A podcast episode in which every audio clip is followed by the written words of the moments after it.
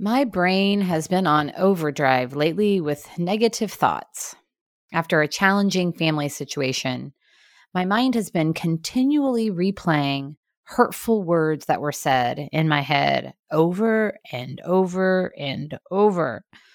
Just when I think I'm past it, something will remind me of the situation and my mind is off to the races again replaying the comments and adding new storyline around how awful it is.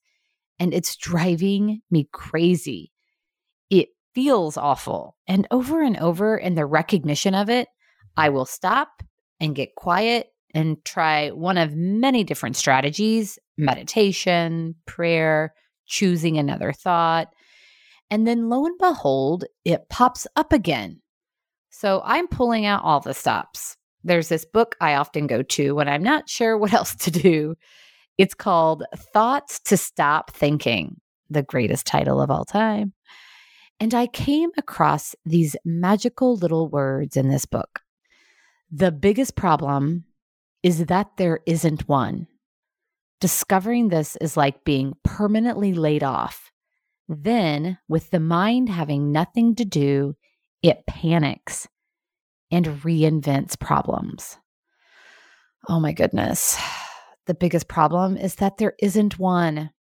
There is so much comfort in those words as it's a reminder that the situation has passed.